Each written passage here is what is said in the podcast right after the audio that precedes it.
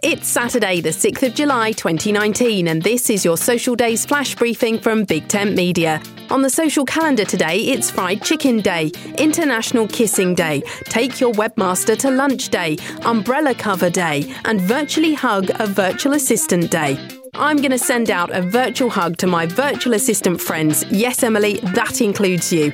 Today is a day to show our VAs some love, and I'm not talking AI driven devices and apps here. I'm talking about the real life humans who carry out tasks on our behalf, working flexibly and from home. In a tech ridden world, there seems no logical reason why many admin tasks have to be done from the office, and no industry is booming more from this idea than that of the virtual assistant. Your assistant might not be in the same office or town or part of the world, but they will see to all kinds of admin tasks for you, leaving you free to spend time on more important areas of your work and life. My name's Suze Cooper. You can find me on Twitter at Big Tent Social for updates about social media and voice technology.